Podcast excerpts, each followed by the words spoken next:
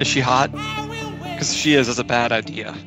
All right, welcome to the Hammer Factor. this is episode. this is episode twenty-five. I'm done, by the way. I've I've, got, I've gone through all my material already. The day yeah, runner seriously. edition. You guys want to talk about the party rap some more? yeah, that's all I have left. Got a great show lined up for you. On the horn, we have policy director for the Outdoor Alliance North Fork champion and poker maverick. Uh, welcome back to the show, Louis Geltman. Hi, Johns. Also on the horn, sitting in a recliner, ch- a leather like a smoke chair or something. That's right. Uh, I was thinking jacket. more like like psychiatrist couch. We were gonna get like the inner monologue of John Weld today. Uh huh. owner, co-owner of Immersion Research, Whitewater legend John Weld. Welcome to the show, John. Hello. Hello. We got a good show lined up, I think, if we can keep it together. Louis, you want to start us off? Sure, man. Um, I am How big was working your on raise? this. Like, what's that? Like, how big was your raise when you got a raise? Like twenty percent, thirty percent? What's a director get? Double paid? digits. Single digits or double digit raise? Still in the works. We should. Uh, I'll be sure to share this comment with Kramer. You want to get, you want to get involved? I went. Uh, I went paddling with a lawyer. This Maybe weekend. once IR starts writing the big, uh, the big supporter checks, we'll be there. Sure. Yeah. anyway, I'm sorry. Anyway, uh, on to uh, Outdoor Alliance. Yeah, man. Um, so I'm, I'm writing this uh, this white paper right now. I thought I'd, I'd spin out my theory for you guys and see what you think. Is this? This sounds vaguely racist.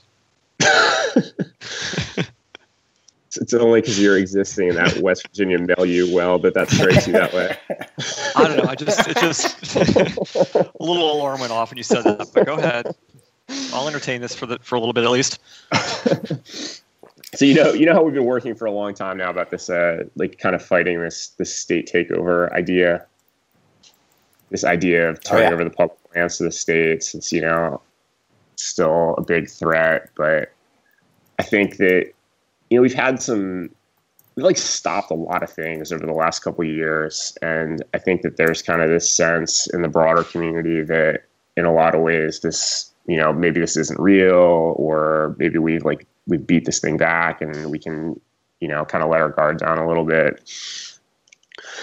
And you know it's not really it's not really accurate. I, mean, I think that we've had some good wins but i guess the way i'm kind of spinning this thing out is you know thinking about what public lands are like what makes public lands public lands you know the first thing is that they're publicly owned and there's this like public right of access that exists on national forests and BLM lands and places like that. But you know, when we think about what are public lands, is sort of in the common phrasing, it's like you don't really it's not necessarily just federal lands. It's like you think about, you know, it's like the places that you're free to go, basically, right? And so it's sort of like this public ownership, but it's also you know public process to protect those places things like NEPA which is the law that requires like an environmental impact statement for big federal actions things like you know forest planning and then you know tools like the wilderness act and the antiquities act to protect kind of the most important places and you know management based on science. And then it's also like proper funding for the land management agencies. So, you know, these agencies that we've charged with stewarding public lands have the resources they need to do a good job. And so, you know, for the last however many years, there's been this big concerted attack on sort of the first attribute, right? This, you know, the idea of public ownership, and they want to kind of take that away as a means of, you know, ratcheting up resource extraction, kind of development activities and you know we've had this kind of good run of wins you know fighting back some of the worst state bills. Uh, you know jason chaffetz had that big sell-off bill that he had introduced this congress that everybody got up at arms about and he pulled back on um, Mark Amodei, who's a congressman from Nevada, had a bill in the last Congress to force the sell off of a bunch of public land in Nevada. And he said that he wasn't going to reintroduce it because he recognized that it's really unpopular. Um, but, you know, these same people who are really just trying to find ways to sort of circumvent environmental protections, you know, the laws that kind of ensure protection for recreation access they've kind of moved on to attacking sort of these other attributes of public land. So maybe we'll keep it in public ownership, but we'll move on to, you know, attacking NEPA, attacking funding for the land management agencies, which is in a lot of ways the quickest way to, you know, diminish people's enthusiasm for public lands is by making sure that the agencies that protect those places don't have the resources to do a good job, right? So you know, we're seeing this threat just sort of evolve, I think, from this like really overt, you know, we're just going to take away the public lands kind of deal to sort of these more oblique attacks on kind of other attributes of, of public lands. Well, sure. It's like abortion. If you can't fight abortion, let's go ahead and make let's make it so doctors, you know, have to have to do have ridiculous requirements in order to offer these things. You know. Yeah, I mean, I uh, think it's just fight a, every peripheral aspect to the to the issue at hand. Yeah, I think that's a reasonable analogy.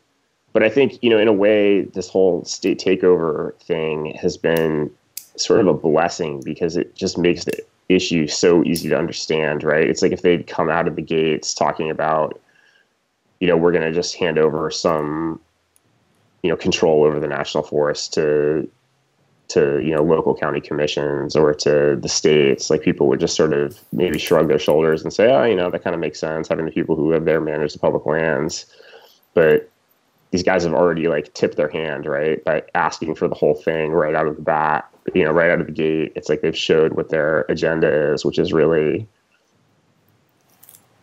you know, tipping the scales towards extractive industry, towards development, towards privatization and so it's sort of like we know what we're up against now. And I think we're just thinking a lot about how to, you know, kind of continue framing this issue in a way that is, you know, very understandable for people. So I don't know. It's just kind of what I'm working on like on, right now. On this white paper, this, I don't know. I always think of white papers as like a thought leadership paper or whatever. Is this directed at the normal citizen? Is this like at outdoor adv- advocacy groups? Who are you? Who's intended to to to learn something from this paper?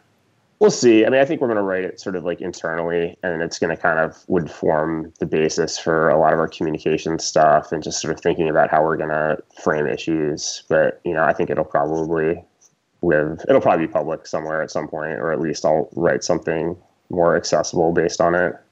God, Louis, you do such more important stuff than I do on a daily basis.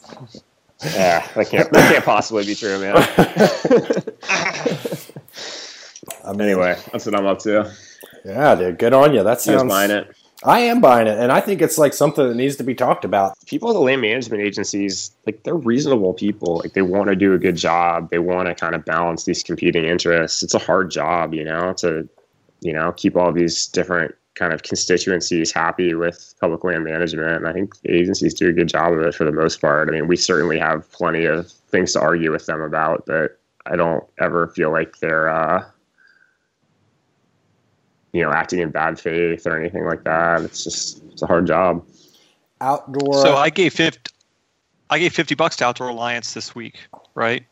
And to be honest, I probably never would have thought about it until now, and I feel like things are in you know in, in jeopardy. And so i feel that i feel that way about a lot of things right now. And so you like wh- you know i know i can give money because i know ultimately money talks. You know what i mean?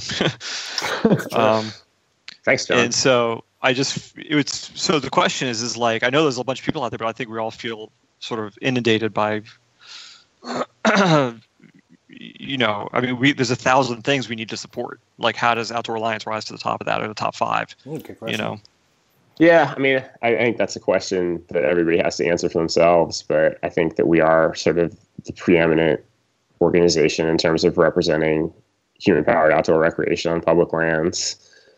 so, you know, if you're not, if you don't want to give money to Outdoor Alliance, I think giving money still to you know American Whitewater or you know IMBA if you're a mountain biker or Access Fund if you're a climber, American Alpine Club, you know, just supporting the organizations kind of in our constellation that are you know working on public lands with our perspective in mind. I think is I think it's worthwhile. I feel So yeah, I'm basically, proud of the work we listen- do. I think we do a good job. If you're listening to this podcast, basically you should move one of those things up to your top of your list right now, because we're assuming you spend hours a week, every week of your life, Yes. involved with something in the outdoors. Yes, I agree with that. All right. OutdoorAlliance.org. Sign up for the newsletter. And uh, thanks again, Louis. Thank you. All right. All right. That was it wasn't nearly as bad as I thought it was going to be. I have to admit. Me neither. I was like, what, what am I going to talk about? It's Monday morning. I heard I got. I, I heard white paper and I was going off in a different direction. I guess. But okay, it was good. Uh, should we move to our celebrity guest, or should we touch? You want to touch on this Alex Honnold thing again that I was bringing up earlier? While I Sure. While, while I see. So You have the you have a half baked theory that you were discussing before the show started. Let's let's get it out. We're, let's we're bet it. your white paper also. it is. Right. It, like it- the Jews are very crafty. so Uh, Bill Maher over here. so along you know i've been you know the mountaineering world has always you know not just kayaking but everything mountaineering kind of mountain sports has always always sort of intrigued me and some of the things that inspired a long time ago for us to talk about a speed run on the Stikine or this and that were other adventures and things that were happening in the climbing world and so I, Alex, you know, laces up his shoes, climbs El Cap, no ropes, no nothing, just climbs on up there. And I'm thinking, all right, well, what in kayaking is going to be analogous to this? So what what's the what is the level that puts on? I was like, well, I guess we got to start ditching our life jackets. So I kind of threw that out there, and you guys were like, no, that's dumb, you know, whatever. But we poo pooed it. you poo pooed it right away. So Louis, do you want to start or should I start? I, I just feel like in a lot of ways running really hard class five, like you're already there, you know? I mean, that was always kind of the feeling I had during high water little white runs is like the I was like, this is what it feels like to climb without a rope because like you're in it and there's no stopping and if you fuck it up you're gonna die. And like I don't know, I don't I guess I just don't feel the need to I also feel like wearing a life jacket doesn't sort of interfere with your aesthetic experience in the same way that you know wrangling ropes does when you're climbing. I don't know. I mean, I, I think what Alex is doing is an extension, like a very, you know, far out extension, but an extension of the what you know the Alpine style. The idea of going from Hillary, who had, you know, Sherpas and cases of champagne and you know, thousand people climbing a mountain to. Uh, to Shipton Tilman, you know, Eric Shipton and Bill Tilman, who were developed this idea of climbing a mountain with just a couple people and a minimal amount of equipment. You can do the same thing at a quarter of the, you know, a, a fiftieth of the budget with, you know, two people and a minimal amount of gear and go super light. I think Alex is expanding on that. So uh, I think what Louis is saying is true. And I think if you're doing like if you're doing Middle Kings in a day, you're there. That's it. It's a long trip that normally takes people five days. You're doing it in a day, just like you know Honnold was doing this thing that normally takes people what two two three days to do. He's doing it in three hours, right? Uh, and you're hanging out there. You know what I mean? If something goes really wrong on on a Middle Kings trip, you could easily die. You know? oh yeah. No. I don't know. I mean, to me, it's How about more the like, Stikine? How about how about a day run on the Stikine? I mean, I think it's like, or more like, you know, like high water North Fork or something like that, where it's just so continuous and so big that if you know that if you come out of your boat, you're going to die. It's like that. And it's just having the sort of like presence of mind to operate in that environment where the moves that you're making might be within your comfort zone, but you know that they're just, it's just so stacked up that, you know, if you make a mistake, it's over. Like, I, I- think that's, That's I- that's a weird thing about kayaking. You know, you, you go skiing, like you know, you go even like really tough, you know, out of bounds resort type ski. You know, from a resort type skiing is you know, could be scary and difficult. It's never quite like kayaking, where when you peel out at the top of a class five, you really don't have any recourse but to finish what you started. There's no stopping and mm-hmm. sitting down. You know what I mean? You're going. I mean, I think the guys Yeah. who are really at the top of the sport, that's the case.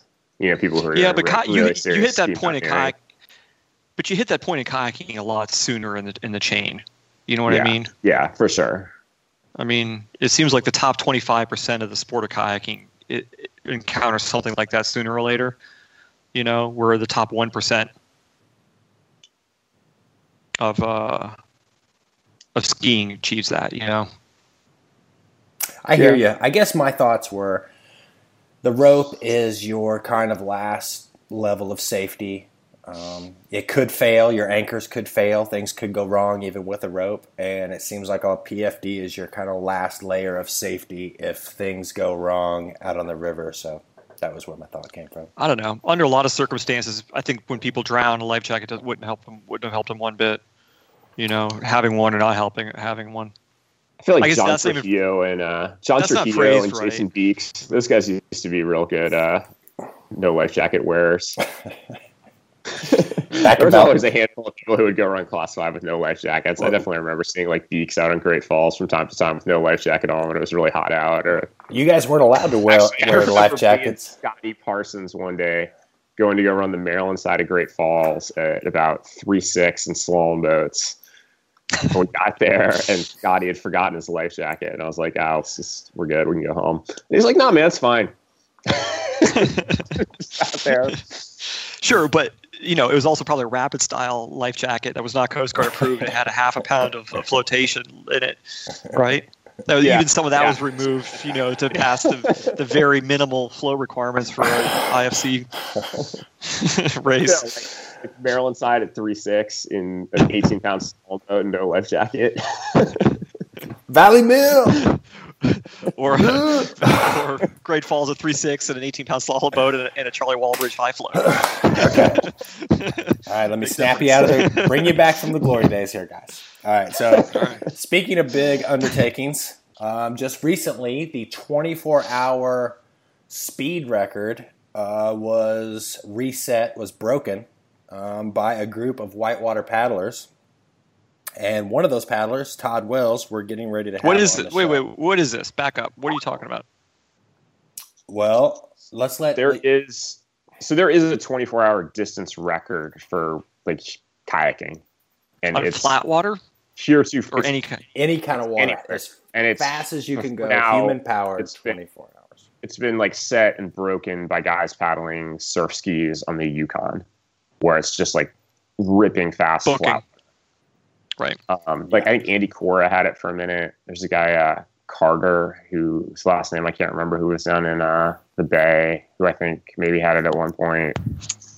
But anyway, anyway, Todd. Hey there. what's up, bud? How are we doing? Yo. All right, Todd. Welcome to the Hammer, Fa- Hammer Factor. Man, it is a pleasure to be here, guys. So, where are you at? I am uh, sitting in Crouch, Idaho right now at the lovely public library here. Nice. Very good. It's a good spot. So, where do you break the speed record? Like, where's that broken? Like, what's the? Did we wait, wait, wait? Before we get into All right. Todd's trip, did we explain what the speed record to our viewers is? What, how, I understand. It represents? Do you Is have it like has it always been like have people been? I don't know. eh, For some reason, I know nothing about this. I don't know why, but I've I've even heard of this such a thing. Todd, can you fill us in here on, on, on what the speed record is?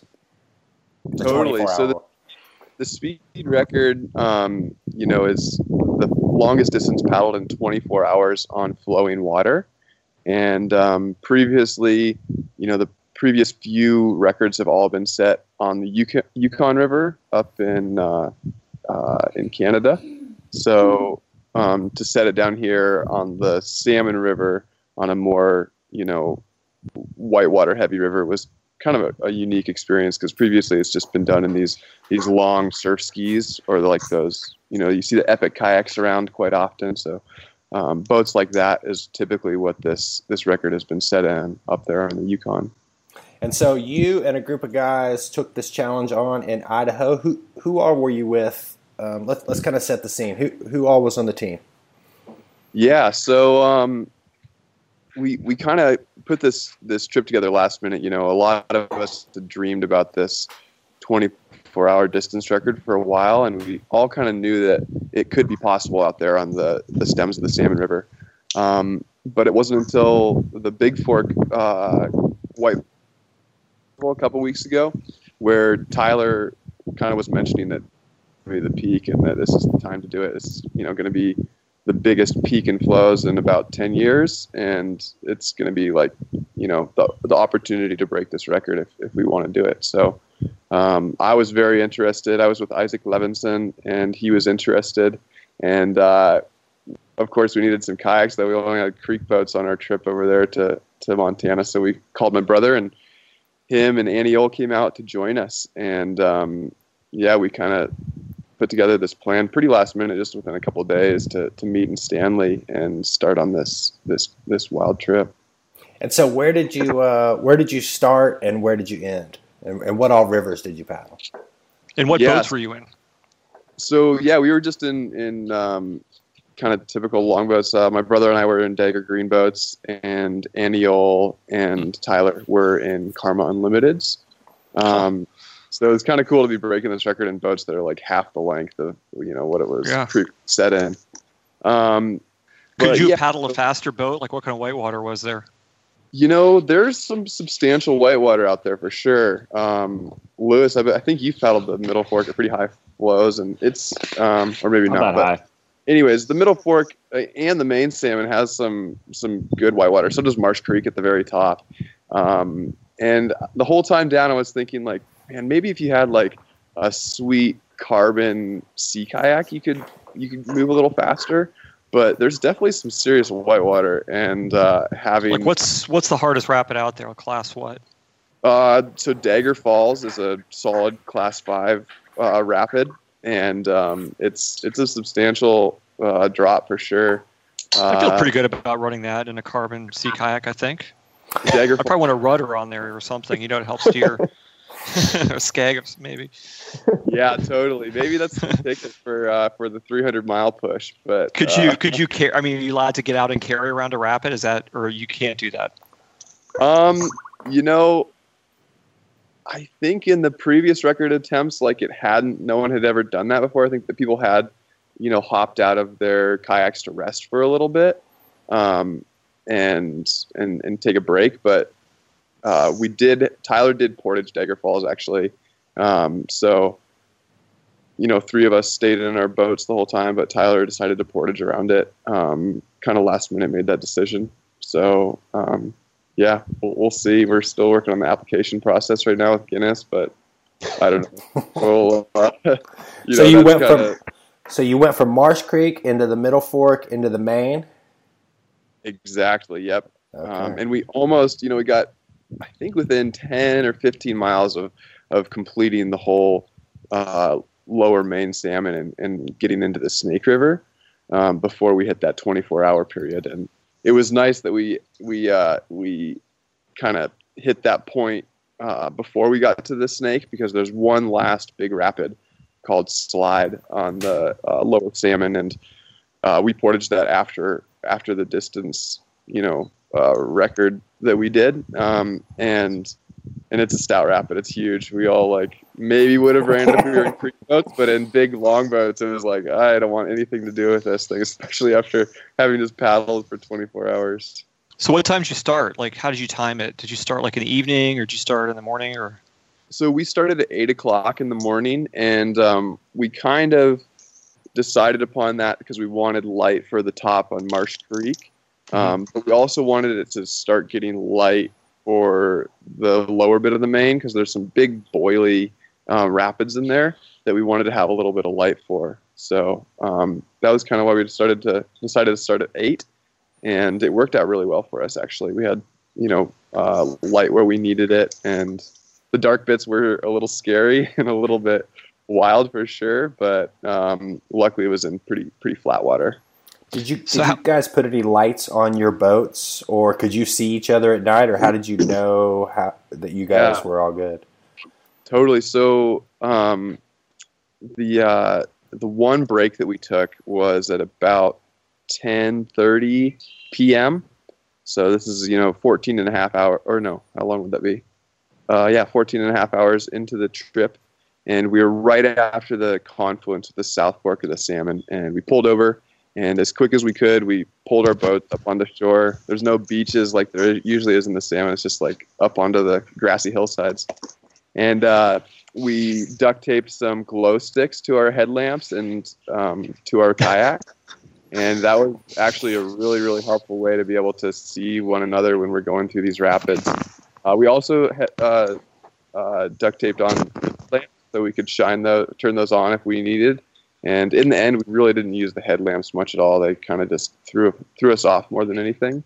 So um, you know the the main thing was just following these green and red glow sticks down the river, um, following one another. And we had moonlight for a little bit. So after the sun went down, we had uh, you know moon a half moon about peeking peeking through and and shining the way for us. But around two o'clock, the moon set, and it was dark for about three hours, and that was a really uh, just testing, difficult, kind of psychedelic uh, aspect of the trip.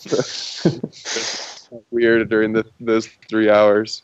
Dude, I got I got a friend who's who's a, a a big endurance athlete, and he he's been like crossing Arizona crossings and whatever. And he came up to me one day and he was like, I was doing some some endurance things and whatever. He's like, dude, if you really want to get into it, you got to get into sleep deprivation, man. That's how you really start tripping.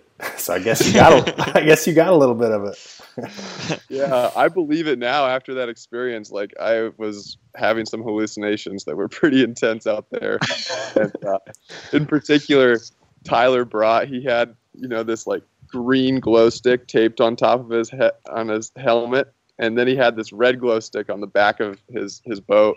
And he was kind of like looked like a serpent moving down the river. I, I was thinking, I just kept telling myself, "You got to keep following that dragon. It looked like a dragon." I always was- see monkeys when I get to that point. I don't know why, but it's always monkeys. yeah.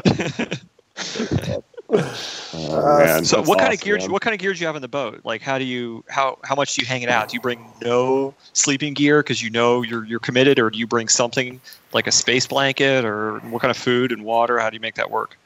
Totally. Um, so yeah, we did bring sleeping bags. Um, each of each of us brought either a sleeping bag or a heavy down jacket, so that if there was you know an emergency in the middle of the night, or also if one person just was really not feeling it, um, you know, we wouldn't want to hold one another back. So the idea was that you know if someone's really not feeling it and needs to pull over, they can pull over and camp out for the evening and um, let the other three folks continue on.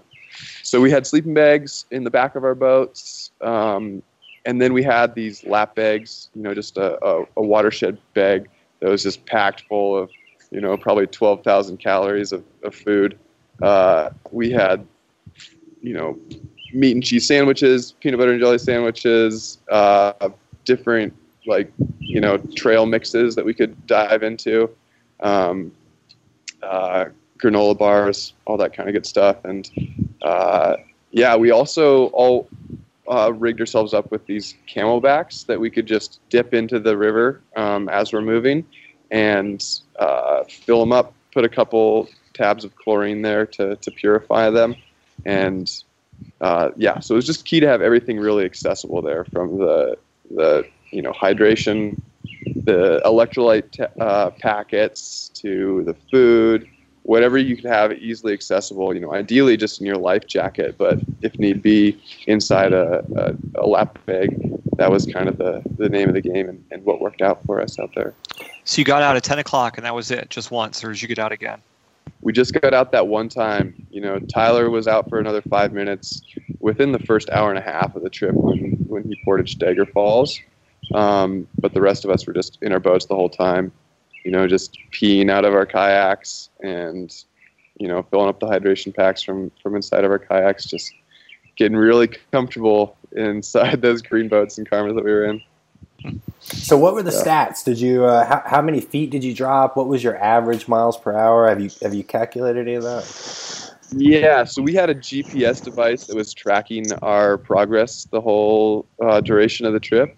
And from the put in at Marsh Creek, where we started, down to uh, the lower salmon, where we finished. It was just kind of a random spot on the lower salmon. But we covered 287 and a half miles during that 24 hours. Um, And what was the previous record? the previous record was 279. Oh wow, Um, it's tight. yeah yeah it was tight for sure like we you know we we were not far beyond what carter johnson set up on the yukon uh, Were, were you at some point thinking you're not going to make it? Was that thought crossing your mind, or were you pretty sure you were on track the whole time? um you know the whole time we knew it was going to be tight we didn't know if we'd make it or not it was just like it got to a point where it's just like man boys we just got to get out there and see how far we can paddle in 24 hours but uh yeah we uh, one of the uh, features of Tyler's GPS that he had was that it could give you your average miles per hour, and we knew that we had to be at 11.5 miles per hour on average to um, to beat the previous record. So we were constantly kind of monitor, monitoring that every hour, a couple hours. We we check in and see where we were at. Um, so that was a useful device. And at the beginning, I was worried that we were not going to uh, make it. The first hour and a half on Marsh Creek is kind of slow. I mean, it feels fast because it's this steep, you know, pretty steep gradient and continuously moving stuff. But you're making these big bends in the river, and uh, there's not nearly as much water up there on Marsh Creek. You're putting in about 500, 600 CFS probably and then it grows very quickly. But you know that first bit where you don't have a lot of flow pushing you downstream um, kept us from moving very fast, and I think we were averaging like 10 miles per hour up top there. So you know when th- those were the first stats that we saw, uh, we were like, okay, I think we need to we need to pick it up, or we need to keep moving, and um, you know. I don't think we really picked up the pace. We just kind of maintained it, but the river definitely picked up speed, and and uh, helped us out there. So yeah. Very cool. Sick, man. How are Yeah. your forearms doing? Man, my forearms are not doing good, honestly. uh, Todd Todd showed me his forearms a couple of days ago, and it, it looks not healthy. Did you Yeah. get like the twitching forearm at some point where your arms forearms start twitching uncontrollably? oh man, no twitching forearms, but it, it makes me cringe just thinking back about it though. But our hands were just like, I mean, just saturated, like so wet and gnarly, and these big blisters are, are popping up all over our hands. Um, just to be have your body wet for 24 hours, you know, has a pretty big toll. And then add, you know, holding your paddle and pulling strokes for for the whole day, it, it, it definitely kind of burns you out. So just the the hands were, were a big thing by the end of the trip. And then I've never had like tendonitis before in my arms and I'm having it right now ever since like the end of that trip. And for the last week it's been bugging me more than I've ever you know imagined could happen. And it really sucks. I mean this is like definitely taking a toll on, on all of our bodies um, mine especially. I think that I'm having more more trouble with my forearms with the tendonitis in my forearms than, than anyone. But um, I guess that's kind of just you know part of the part of the thing so Well, way to bring it back to America, man. Take that, Canada. yeah, you sons of bitches. Communist. Uh, Mark Johnson, the guy set that record, and he's a badass man. He like he set this record um, on the Yukon, and he also I think holds the flatwater record. So um, you know, this guy is like a trained ultra kayaker dude. Like that's what he does. He he gets in you know these long surf skis and does these 24 hour ultras um, all over the world. There's these events, and sometimes even longer. There's a an event on the Yukon where you have to paddle 460 miles. So, I mean, this guy's Damn. to push through stuff like that. Whereas the rest of us are just like, you know, a bunch of whitewater kayaks kind of came up with this the idea of like, well, let's give it a shot. We're gonna fall off a mountain and break this record. Exactly. That's the whitewater spirit, man. You guys dropped more than a mile, Right. didn't you? Yeah, you know, I actually haven't looked at that exactly, man, but I think it's like right, very, very close to a mile, if not a full mile. So that's pretty unique too, you know, to be able to do a vertical mile on one, you know, without like getting out of your kayak is is pretty sweet. I mean, too. how many places in the country can you do that? Really, honestly, Without getting out of your boat. that river is on one river. place. I don't know. I mean, uh, Middle mean- Kings, maybe. Yeah, yeah, but Middle you, Kings. How far do you go, Middle Kings? a little bit, right? but you have to portage a little bit on the Middle Kings. You know, like there's definitely some Yeah. places where the water goes under rocks. You know. So, dude, uh, you're over in Crouch now. Give us the uh, give us the North Fork preview. Yeah, what's going on over there? what How's are we look, over there? What are we looking at next weekend? Hitters right now. We got uh, Galen, Volckhausen, and uh, William Griffith. So some heavy hitters for sure. So, Why are you guys not out watching Jake's laps right now? yeah, well, that's going to happen soon here. Um, hopefully, it's looking rowdy though. It's like high five thousands, and the river is big and gnarly when it's flowing that much. So oh, it's so big. I can't. it's gnarly. I can't wait to see what happens this weekend. Like what sections Yeah, get raced and how it all goes down. Totally. Everyone's wondering, you know, if it's going to go real big, if it's going to just stay, you know, this flow, even though this is like real big still. But I don't know. Crazy. No one really knows if it's going to be, um, you know, 8,000 CFS or 3,000 CFS. Just kind of wait and see, I guess. Killer, man. Well, thanks for coming on the Hammer Factor, Todd. Yeah, Dude, thanks thank so much. Thanks so much for having me. It's a pleasure. Yeah, dude. I Yeah. can't believe I never heard of this, this 24 hour thing. Like, I was supposed to get a memo or something about this, right? you at, Sounds Will? like it'd be right up your alley, Will. I know. I'm, lo- I'm loving this. Yeah, the This is like the best thing I've ever heard. If you get carbon sea kayak, man, you know, some extra caffeine pills, I think you could break that 300, 300 mile mark. I guess that's the next barrier. Yeah, totally. Grand Canyon in a downriver boat when they do a, one of those releases. That There could be. That could be it. Downriver boat. It'd have to be This really is high. nowhere near as fast as the. the It'd have to be so Fork there. high. I think you guys. I think that's the right. yeah, but there's place. lo- well, Maybe the whitewater's dude slow. Like hard whitewater's slow. You know, if you have a fast moving current in a DR boat, you're going to be a lot faster than a green boat on whitewater. That's all there is Yeah, to but it. now we know, man. People have tried the the fast flat exactly, water. dude. Just, just freaking fire it up, man. It's done, dude. Congrats to you guys. That's awesome. Yeah, Yeah, congratulations. That was, that was really cool. good work, man. Yep. Awesome. Thanks a lot, guys. Yeah. Give our Yep, best, to later, everybody out there. Good luck this weekend. Sounds good. You guys have a great day. See ya. See ya. Later. He's making friends in the library there. Yeah. I love that. I love that scene. I love turning around. I'm like, ah, I know that scene. Grace, it, by the way, I'm serious about our little project we discussed the other day. Okay. Well, I, I, mean, looked at I'd it be the down. map. I, I, I just I don't had- want to. I don't want to release it yet. I don't want to talk. I don't want to say what we're talking about. I just want to do it, and then we'll get when we get back, we can talk about it. I think that's the best way to get it done. I'd be all Right. about it. I think it's. Uh, I looked at the map. I think it's it's definitely doable. I didn't look to see if anyone's done it. I'm sure they have, but ah, man, I went kayaking this weekend. I think I'm ready. yeah, I did too. Speaking of which, I paddled the Granata. Can I talk about the Granata? Yeah, yeah, yeah. Before we move on, let's hear about the Granata.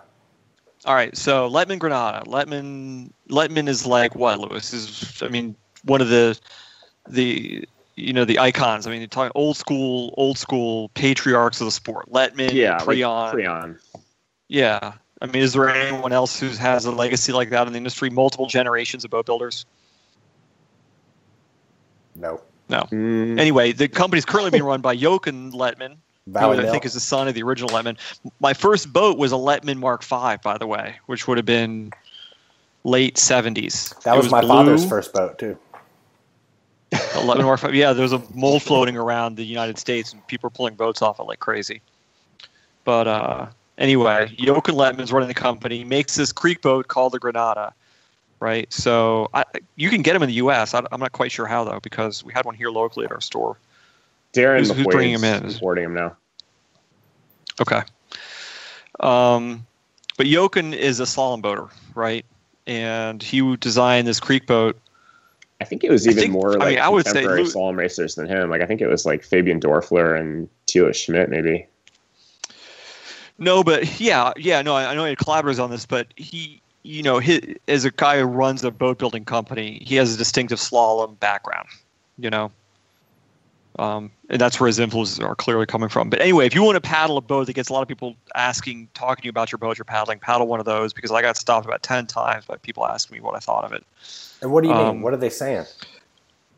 They say, "Oh, is that the Lettmann?" I'm like, "Yeah." So, so word's out on this thing, and people are interested in it. That's for sure. Well, what'd you think? Um, so I was paddling the, well, I was paddling the large one, which was eight six, seemed like eight and a half feet, um, and it was it.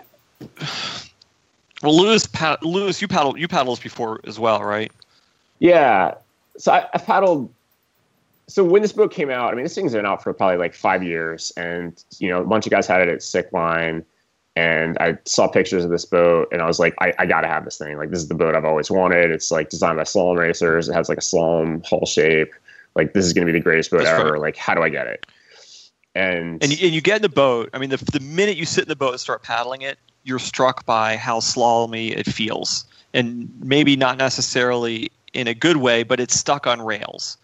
You know what I mean? It has a very fast hull to it, like way faster feeling than a typical creek boat. yeah, I, I, mean, so felt I- like. I was like, I, I can't wait to paddle this thing. And I think maybe my expectations were like a little bit too high. And I paddled the XL first.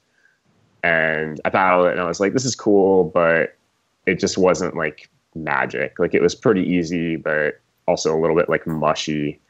I felt like the deck was a little bit like the cockpit rim hit me like right at rib level in the XL. And I was sort of like, ah, like I could paddle this thing for sure, but I wasn't like, I got to have it right now. And then I've paddled the large also, which is just like a little bit too small for me. It's not a very big boat, but Right. I think it's a little like sportier. But my reaction to this thing was it really like made me reconsider what I wanted in a kayak because for the longest time I thought what I really wanted was just like a slalom boat, like a slalom hull shape. And after I paddled this thing, I really helped me understand that you know so much of what makes a slalom boat a slalom boat is having a low volume stern and not just to be able to do pivot turns but to be able to do like really low pivot turns where you're really like driving the boat off the outside hip and that it just doesn't work in a high volume creek boat and so like after i paddled this thing it really made me think that maybe you do need really hard edges on a creek boat or on a high volume boat in a way that you don't need in you know a small boat a small boat So you need what keep now? the boat feeling really dynamic. Like you need like a hard edge under the seat or something. Otherwise, the boat's just going to feel mushy because you can't drive it off the off the hip or like off the stern edge when there is no stern edge or you know what I'm saying. Yeah, but what creek boat has an edge to it? I like the tuna or the mamba or you know any of those modern modern boats that have that hard chine. I mean, I think that you can. I mean, kind the, of like, I, you th- I kinda thought the that Granata had a reasonably chine. hard, is a lot harder chine than like uh, I don't know the majority of the creek boats out there for sure. I felt like Yeah, You I mean know? it's good. I, it's not. It's not that I don't think it's a good boat. It's definitely like one of my top. Well, here, here's what I did. So I put in, I, I, I was, I was switch, swapping boats with uh, Ian von Stoutmeister, who works for us, and I hopped in at National Falls at uh, on the Did Upper he, Yough. did he run Cucumber And I peel- Falls? Yeah, he's one of the guys running Yeah, yeah, Cucumber. okay. And so I, I peeled out and ran, uh, you know, ran National quick, and there's just a, sort of an easy boof on the river right side there, and you kind of locked in on the boof, like 20 yards above the boof in that boat. You locked in on it, and usually when you approach that boof, there's a, couple of cross waves and stuff like that that you kind of have to fiddle with. There was none of that with this boat. I mean, you just started driving, and once you got within a couple inches of it, if you were a little off, you realized you were a little off like 20 feet ago. you know what I mean? You were like locked into that thing, and then I don't think you go to do paddle. I don't think it's, it's that hard to not. It's not. I'll, I'll get to that in a minute. But when you get to do the boof, usually with like a kick, like a kicktail, you can do that lean back and sort of like that stern draw to get the nose lifting up. The Granata's not having any of that. I mean, you're going to do that boof not by lifting the stern up, by, by sheer German determination. You're going to drive that boat into the eddy. That's the only way that's going to get in there. You know. And so that was, you know, I'm so used to being able to do like a last minute stern draw to pull the nose up even off a clean lip that that's just boat's not going to do it. But when you land, extremely stable. That's one thing I noticed about it. Um, I mean, it wasn't hard, but I'm surprised you it- found it to be that different. Like I didn't think it was that. I thought it was really different. and I felt like it wasn't hard to turn because after I was only an eight and a half foot boat, but and especially if you could turn like off the top of a wave instead of like you know we you know trying to turn where the nose is buried or using the currents to help you turn you know a paddle like that and which is fine but I suddenly found myself missing sort of the, the you know the cheater moves like you could get away with in a, in a, in a more traditional creek boat you know Meh. I, I didn't think it was that hard. I don't know. It's a good. no, I feel comfortable paddling hard water in it but um, It- John, it's different it, I thought it was real I thought it was very different could it be because you were jumping right out of the party wrap into this thing that it felt most such certainly a, such a yeah instead of going from one Yeah. creek boat to another creek boat kind of thing? Yeah for sure that probably had a lot to do with it I think that XL would be a Stikine boat.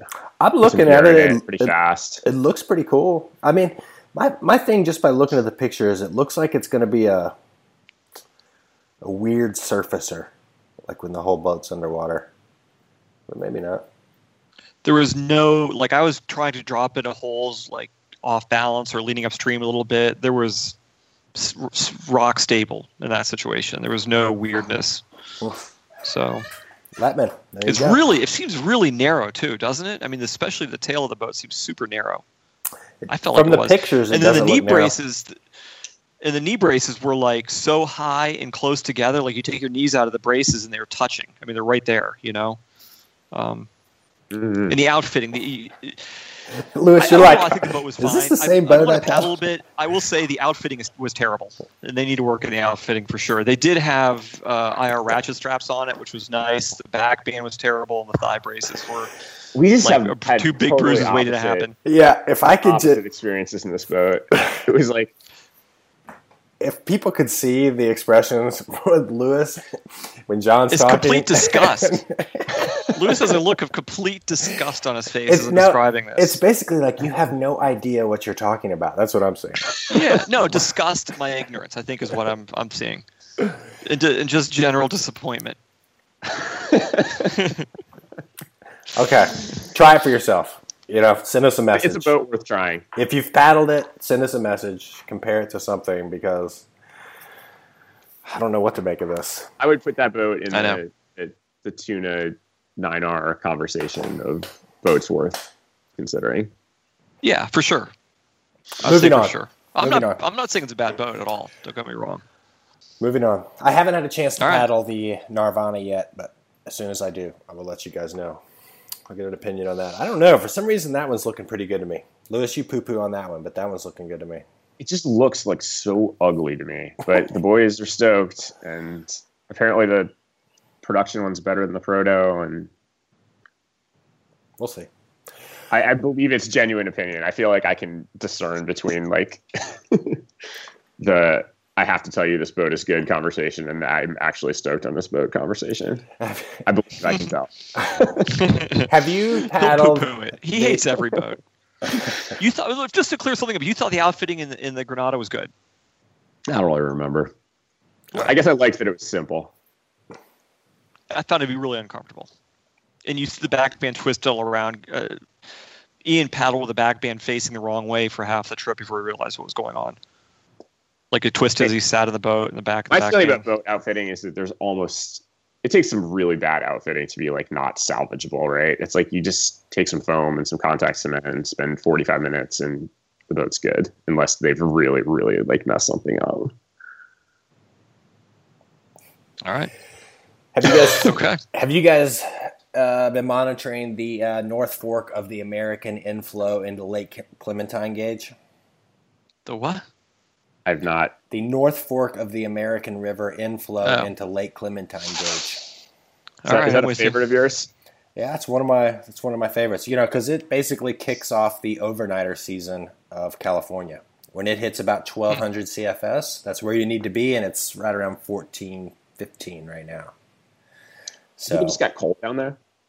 it did, but it didn't drop that much. I think it's on. I think it's uh. I think season. I think starting Saturday, if I could go on vacation for the next eight weeks, I would go to California and put on the Royal Gorge on Saturday, and I'd stay there until seven weeks later when the Middle Kings runs. You are on vacation for the next six, eight weeks. What are you talking about? I got a nanny to pay Just tell for. your tell your nanny tell your nanny you're heading out. reason I bring Give your that wife a couple hundred bucks for food, and you're out of there. Reason I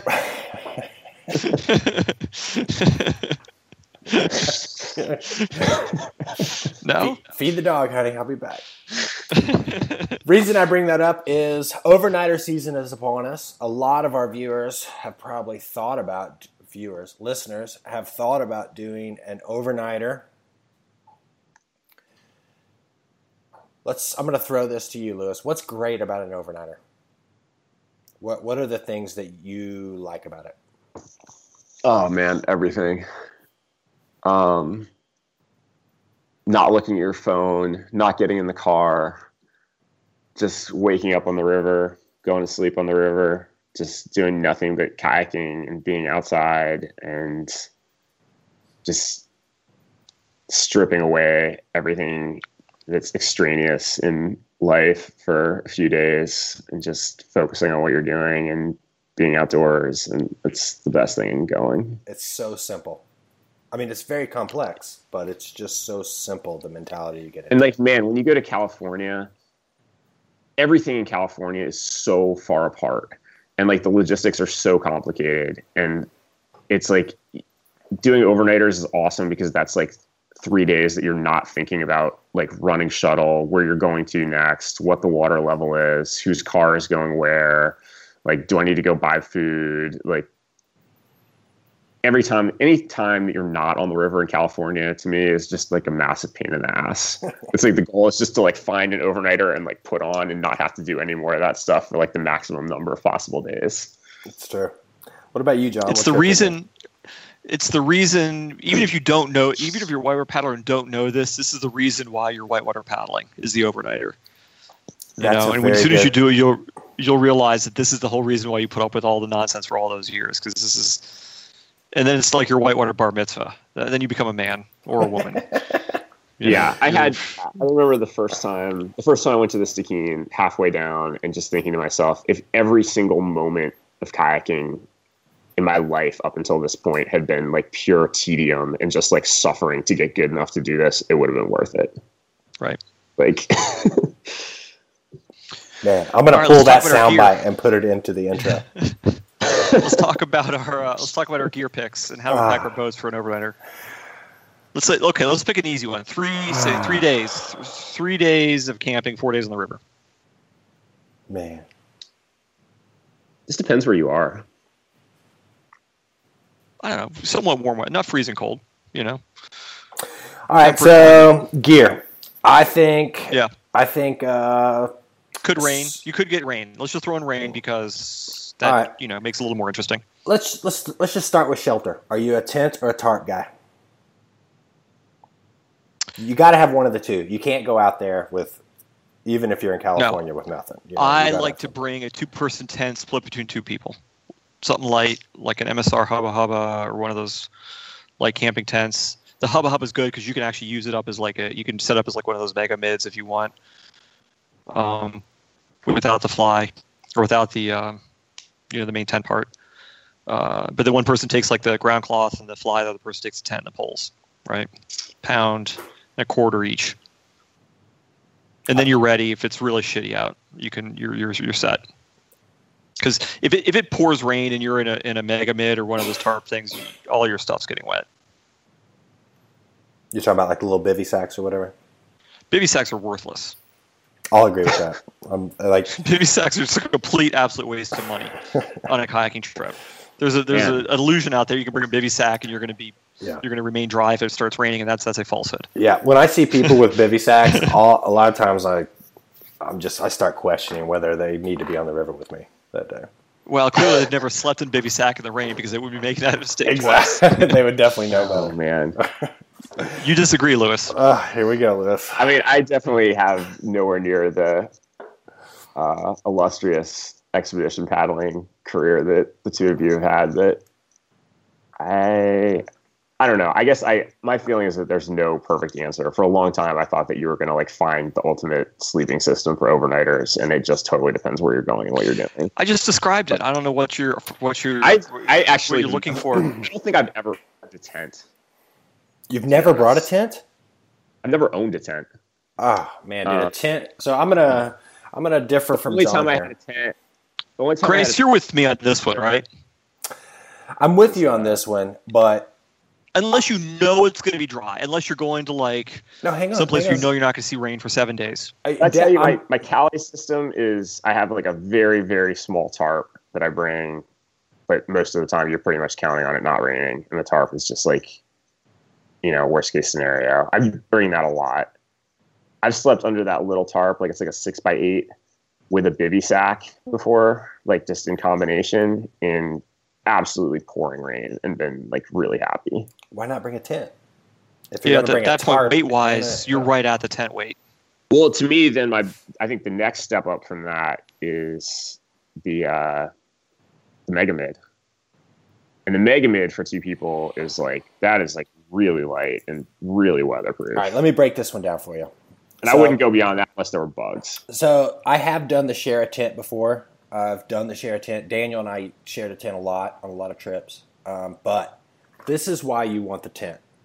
And I prefer just a single person tent because I like to read at night or whatever, and you don't want to keep somebody up next to you or whatnot. But the tent, it doesn't matter what you have to deal with during the day. If you can be not have bugs biting your forehead, if you don't have water dripping on you at night, if your dry bag is, if your sleeping bag is dry and whatever, it doesn't matter what you got to deal with for that 10 hours struggling, dealing with the bush, water's coming up on you, shit hits the fan, somebody mm-hmm. swims, you got to hike, you get in a weird portage, whatever happens.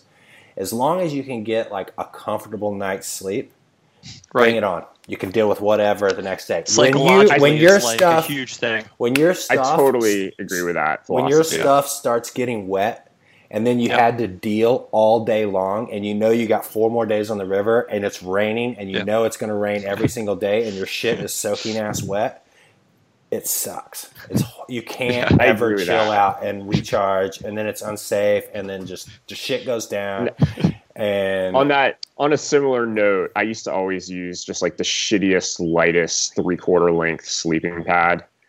And in my old age, have moved up to one of those like really nice new Thermarests and Neo Airs. Like Jack Jack's an plastic inch and a half welding. Not quite like that. Like you know those like new nice like like big Thermarests, like the Yeah. Neo Airs. Man, like that is weight worth bringing. Like Yeah. in terms of I just, can like, still, bu- I can still bust out the three quarter length thermal rest. I mean, My- you can, but like you'll be happier if you. I'm with I'm with Louis on this one. My golden nugget to anybody who wants to go on an expedition is make sure you can get a solid eight hours sleep comfortably. And your sleep n- and your sleeping bag is dry. and your all Even your if it stuff requires is a separate dry bag for your sleeping bag and your shitty stove floats. Make sure that's dry. Yeah, make sure that you can just like h- hell is breaking loose all around you, and you're stuck above the unportageable, unnavigable, whatever, and your friend everything's breaking down. As long as you can just go to sleep and wake up, it's good. But if you can't do that, and I've been in that situation, you don't do it twice. Yeah. So that's my golden tip. What else? What other gear we got? Uh, I bring a cook stove. I bring my MSR, faithful MSR cook stove. Even you can always make a fire, you know, it can't hurt. Yeah, Uh, that I depends bring- too. To me, it's like if you're going I to bring- California, I feel like you can go without a stove. Yeah. California is like glamping, though. I, I'm starting to think Oh, it's yeah. not really like, like, because I I'm used would to like- like I think thinking. BC would be a lot more your speed. Well, California is like in California, you feel like God made the world for you to be happy in as a kayaker. when you go to BC, you feel like your life may serve no higher purpose than to feed a hungry bear. I keep, Very well I keep said. going, my mind keeps going back to Borneo. We spent I spent almost a month crossing Borneo where it rained like someone was dumping a bucket of water on your head all the time. We were covered with leeches. It was 100 degrees. There was no sleep. We were soaking wet, covered with sores. Waiting to get like schistosomiasis or some horrible disease. This went on for weeks, weeks and weeks and weeks. there was no staying dry. Everything was rotten. It's, it's a little different. we had to do like a in leech California. check. To- every day was like a leech check. We had to bend over and look at your buddy's private parts because they were everywhere. Ah, this is great because all it's my sound bites for the intro are going to come out of this show. I don't have to look at those. Oh, I like to bring a stove. I sometimes I don't in California, but I like to bring a stove. Uh, I bring a stove because it's easy. It's a no-brainer. You can start. You know, it's a guaranteed thing. It, it, it cuts down cooking time. You know, by quite a bit. I bring one stainless steel coffee pot that I empty out to boil water in and put the innards back in again. One of those percolator things. Uh, how about dinners? Freeze dried dinners, or do you guys pack like a make up a whole thing? No, I, I don't ever take freeze dried stuff. I just Yeah, I me bring neither. food. And I always always bring a big thing, you know, some salami or whatever, and but I'll bring like some some hard containers with like tomatoes and all, you know all sorts of fresh food, eggs. Yeah. What's You the know, longest like you've ever lived out of a kayak for? Um, fourteen days. 14 days without resupply. hmm Where was that? The Grand Canyon, W- But you were with you had raft support or just in kayaks? just kayaks. What what kayaks were you in? Um, Stinger XPs. That's pretty good. What was the temperature like? It was the winter. It was cold, but I mean, it was warm. It was fine. The, the beauty of that trip is, is that you don't ever have to portage your kayak, and so that really changes the dynamic of what you're packing. If you're getting into some place that you got to do a bunch of portages, you're not going to take the things that I took on that trip down the Grand Canyon because the worst I have to do is pull my boat on the beach. You know, I can do a Z drag if I need to. Right. Right. How about about you, that, Geltman? I think seven. Where was that? Uh, also the Grand. That's a quick trip. Yeah. And then how Yeah, about- it's a little bit too fast? What else do we bring and how do we, how do we pack our boats? Well, hang on. One more thing that I think that you that is really good to bring is if you like coffee and that kind of thing in the morning. I have got one of these. Uh, it's like a little coffee mug with a plunger in the top. hmm I don't know what brand it is. I think I may have bought it from Starbucks or something. But that's super sweet. You just pour a little coffee in there, plunge it down. You're ready to rock. I got this little like MRS, MSR like filter cone thing. You kind of do a little like pour over with. It's pretty good. With the little, do you have to put a little filter in it or? No, it's just like super fine mesh, and it kind of like sits in the water. Like I feel like the coffee ends up kind of like a halfway between a pour over and a French press, but it's pretty passable. What about what? I, I'm a staunch supporter of watershed dry bags. Going back to my statement of there's some things you just don't want to get wet no matter what. Yeah, They're a pain in the I, uh, ass, so they're hard to close and they're not they don't pack down that well. They don't pack very well, They- but that's that's the That, other like- negative. that anchor point that like ties the ears down needs to be down at the end of the bag. It's like it's in the wrong place. Like they're sticky, so they don't slide in and out of your boat very well. They're heavy, but like they're bomber and they're dry, and like that is you cannot say that about any other options. Yeah. I bring a stove float, but I put my sleeping bag in a separate waterproof bag. And everything else can, and my clothes usually go in a separate waterproof bag too, like my off waterproof clothes. But I'll bring still one, have a- maybe. What's that? You still have the old stove floats with the wands. Yeah. Hell yeah. they still sell those. I bought a pair of those not too long ago. Nice. Do you know what we're talking about, Grace? Yeah, I know exactly what you're talking about. Yeah. But they fit. I mean, you can get a lot of stuff in there, those things, and they fit down at the end of your boat, you know? Um, how about uh, how about here's here's a tip on how about breakdown paddles? How many? Let's say you got a group of four. How many breakdown paddles do you bring? Depends on the river. Yeah. I usually say like One. one, breakdown per per two people. But this is something that I've ran into before is don't separate if you're a breakdown guy, offer some other piece of gear for somebody else to take other than half of the breakdown. Because if you lose half of a breakdown, it's like not having a breakdown at all. So don't separate. I've been with groups before people are like, oh, let's separate the hmm. breakdown. And then somebody swims, loses their boat, or something epic happens. And then they break their paddle and you're stuck with a half of a paddle. Or you break your paddle, you're way upstream in a canyon and you're like, oh, I got half of the paddle. And homeboy with the other half is like down at the bottom of the canyon. So don't split your paddle. Right. That's it. That's a little tidbit I've ran into. Now, do you guys do you guys try and put gear in front of the boat, in front of the bulkhead? Always. Yeah, I'm a big believer in that. I like it, but it's just such a pain in modern boats to get the bulkhead out that I rarely do it anymore. You have to Usually sort if of make it's some like- uh, design modifications to make that possible. If it's like middle kings or upper cherry and I have a backpack, I'll when I get to the put in, I'll pull it out and put put my backpack in front of the bulkhead, like something where I'm not going to have to take my bulkhead out of my boat every day. And do you move your seat forward a little bit to tweak for that added weight in the back, Louis? Or how do you balance out? Always. Yeah. Yeah, I'm in my seat like three quarters of an inch forward, probably, Yeah, that's kind of that's kind of my style. and the bulkhead forward one notch too. Otherwise, you're just moving the seat under your ass. Yeah, I can't tell you how many people I've been on an overnighter with. It's their first overnighter that I watch them on day one, and I'm like, ah, when we get to camp, we're going to adjust that boat just a little bit. That's a big one. I love, I love. That's something I like about overnighters a lot is just watching everybody else's operation, and you just like pick up little things from everybody over time. You know, it's like Do you empty your boat Oh. to run a big rapid, or are you a purist? Do you keep the gear in? No, I don't ever empty my boat. Never take Never. gear out of the boat to run a rapid. Ma- You know, if there was like a maybe a big canyon and I was going to camp at the bottom of it, I may carry my stuff around to camp and then run it or something like that. But I I think, think I, for some reason, I think I've taken gear on my boat to run a rapid, but I can't remember exactly where. Um, I don't know. it probably made more of a difference. Like back when you guys were doing those trips with really long boats, you know, like I feel like short boats having gear in the boat affects it way less than. I mean, I wasn't. Come on, I'm not. I'm not hundred. But I mean, you guys eight, like stout expeditions and like tornadoes and white bears and stuff like that. We did some of those, yeah.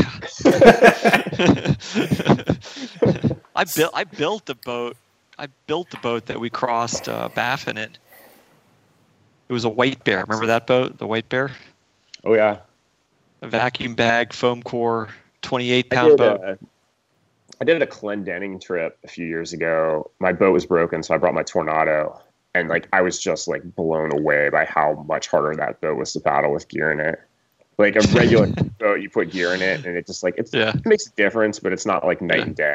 And like you got in that Tornado loaded for three days, and it was like I wanted, you know, like how the hook and ladder truck has like the guy who sits in the back who helps steer. I, I needed that. well, the tornado's like a canoe. I mean, you can easily put like a month's worth of gear on that and get yourself to like a 180 pound boat in no time.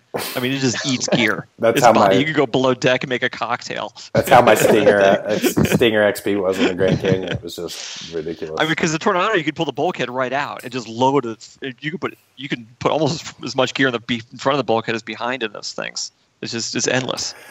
Yeah, that's a good piece of advice for people on their first overnighters is don't let don't think that the constraint is space. If you're Right. using anywhere Yeah. the available space, like you've gone way, way, way too far already. yeah. Yeah, I took my kids on their first overnight a couple weekends ago, and I was like, they allowed to bring like one change of clothes. They are allowed to have like one fork, one cup. we used to do.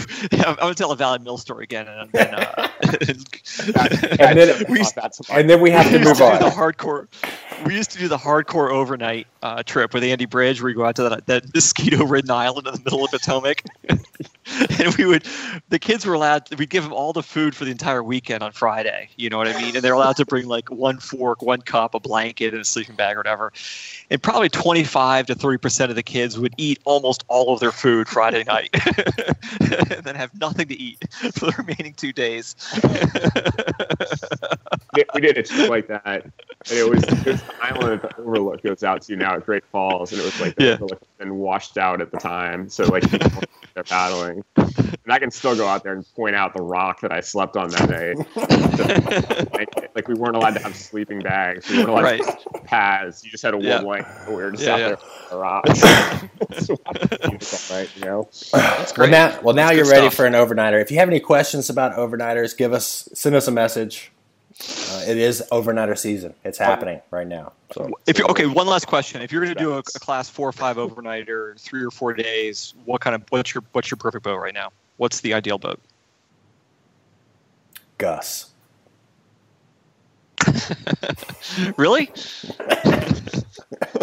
Why not say Huck? Go for it. Ah. um, you know, I don't know. Just uh, the biggest, the biggest nine foot creek boat You you, can can, pick any- find. You can pick any boat you want. What are you going to take? Party brat. Party brat with a lap bag.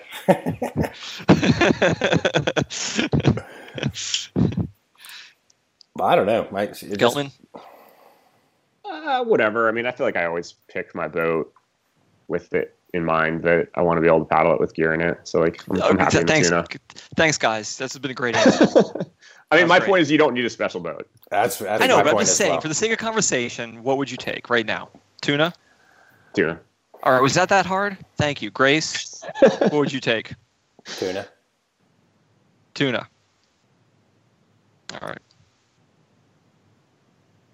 Me- you- You asking me what I'm going to take? Is that what you guys are looking Yeah. at? No, we don't Yeah, care. White bear. We got to move on. White bear. yeah, well, let's leave it Yeah, at that. thanks. So we're over. We're over our time. I was going to keep this thing. We're over time. We're out of time. But we were. We got a ladies show coming up. We've got some good questions and comments for our ladies panel that we're going to do in the next coming weeks. Yeah, keep them coming. Yeah, Yeah. These are, these are definitely good. There's all kinds. There's some good ones in there, but one of them stood out as was peeing in the in the funnel. Right. You, got- you guys got any advice for that, or should we wait? I have tremendous. I've given this this exact issue a tremendous amount of thought And because we've made a women's dry suit before. and so Uh, I'll tell you. You do you want to sell you? the funnel with it, or how does it work? Well, we want people to pick their own funnel because people are actually pretty particular about the funnel, as it turns out. Okay. Okay. The issue with the drop zip, right, is that these zippers are not curved; they're they're rectangular, right? And so, to sew in a big, long rectangular rectangular zipper into the butt of a suit requires some pretty crafty pattern making, and essentially, it makes a very big, loose suit, at least bigger than we would want. Um, and big, empty, dry suits are hard to heat, and we figured if you put a relief zip in the front of it, you could really make a much more tailored suit. Um, that was our pattern making view on it. We also solicited a bunch of hardcore women kayakers who felt the same way. Uh, and you know, performance aside, they just didn't feel like the the we the, the Shewee was that big of a deal. But I think also we're very conscious that it's a deal breaker for at least half the consumers out there. You know, I can see that. I don't have much any input on that one, but it, uh, we'll let our ladies panel dive into that. yes, I'm gonna I'm gonna hand I'm gonna hand it off to them at this point. All right, guys. Favorite segment of the show: rants and raves. I'm gonna. You want me? I'll kick us off here with a with a rave. Pisgah National Forest. Pisgah National Forest is it's a huge forest here in western North Carolina. There's all kinds of incredible kayaking, rock climbing, mountain biking, hiking. It is the best place in the I don't want to say that. It's an incredible place to recreate. Pisgah National Forest. You can always find something to do there. We're working on forest planning there right now. Kevin Colburn is leading the charge. We're gonna make sure it stays that way. There you go. It's killer. And to you guys, chirp, Geltman, chirp, chirp, chirp, chirp. Crickets. Man, I got nothing. I don't know. I'm gonna. I, I'm real fired up about the North Fork race this weekend. I'm uh not racing in deference to my shoulder and old age, but I'm pretty fired up to go over and watch these boys try and race Jake's at 6,000 CFS or whatever it's going to be this weekend. It's going to be how be far how far of a truly is it for next level. Uh, maybe seven hours, maybe six. That's like uh, in the West Coast. That's like a drive around the corner. Everything's Yeah. six hours away. I think driving units in the West Coast are measured in three-hour blocks. like three hours, one driving unit, and, and if you lived in the West Coast, It's like, yeah, it's about the same as it is to Seattle, but instead of sitting in traffic on I five, you just just cruise across Eastern Oregon, and before you know it, you're there. Mr. Weld, do you have a rant or rave to close us down with? Uh, I have a rant, but I'm, I don't know if it really something's been eating at me all week, and I don't know if it, it's anyone's going to appreciate out there. Our, you know, we've talked about this before, but our industry left the outdoor retailer trade show, and you know, as a result, IR is not going, and a bunch of other manufacturers aren't going. Basically, you know, I think paddle sports didn't, for a couple of odd reasons, didn't want to fit in with the outdoor retailer show schedule anymore, so they left, and now we're just adrift. Uh, and we're becoming isolationists, and, I, and uh, I call it Prexit, paddle sports retailer exit from the outdoor retailer show. Is exactly what it is. uh, and it's just been bugging me. I, I feel like it's such a step in the wrong direction. Um, mm, I don't know. Well, I'll tell you what, and this is something to think about. Is you know, um, what's the solution? You know, Go back to OR. Simple. Go back to OR. I, it, was driven by retailers. A lot of retailers didn't like the show moving to an earlier date, which is a lot more in line with the way manufacturers order stuff. Um, I mean, truth is, is you know, IR ordered 2018 goods last January. I mean, that's when we ordered them. Um, and retailers say, well, we can't have a show in June because we don't know what we're going to sell yet. You know, for 2018, we haven't gone to the summer yet. Well, we didn't know what we're going to sell either when we ordered the stuff three or four months earlier. Um, so retailers push the show to September till after the, the summer's over when they have a better idea of what they're going to need. But by then, manufacturers have ordered everything; it's all done. And that's the whole reason why they moved the show at an earlier date to begin with, is for that exact reason: for retailers, manufacturers to be in sync with each other in terms of the supply chain.